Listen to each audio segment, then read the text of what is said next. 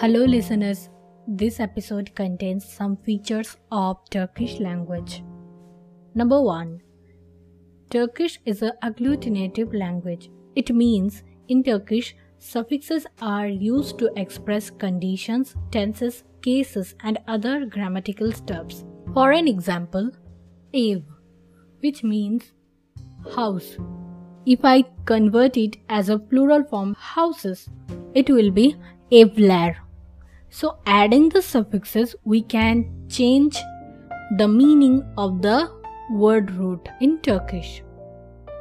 Number 2. Turkish language has vowel and consonant harmony, mainly harmony used to make seamless structure. Number 3. Turkish has a no gender difference in nouns. And number 4. Turkish has no article. You don't need to use something like the to show a noun. Number 5.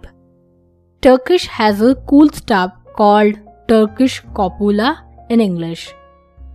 It means a group of suffix allows you to not use to be verb and give the same meaning to the nouns, adverbs or adjectives instead. That also allows you to compose one word sentences easily. So that's it. These are some features of Turkish language. I hope you guys enjoy this episode. Thank you.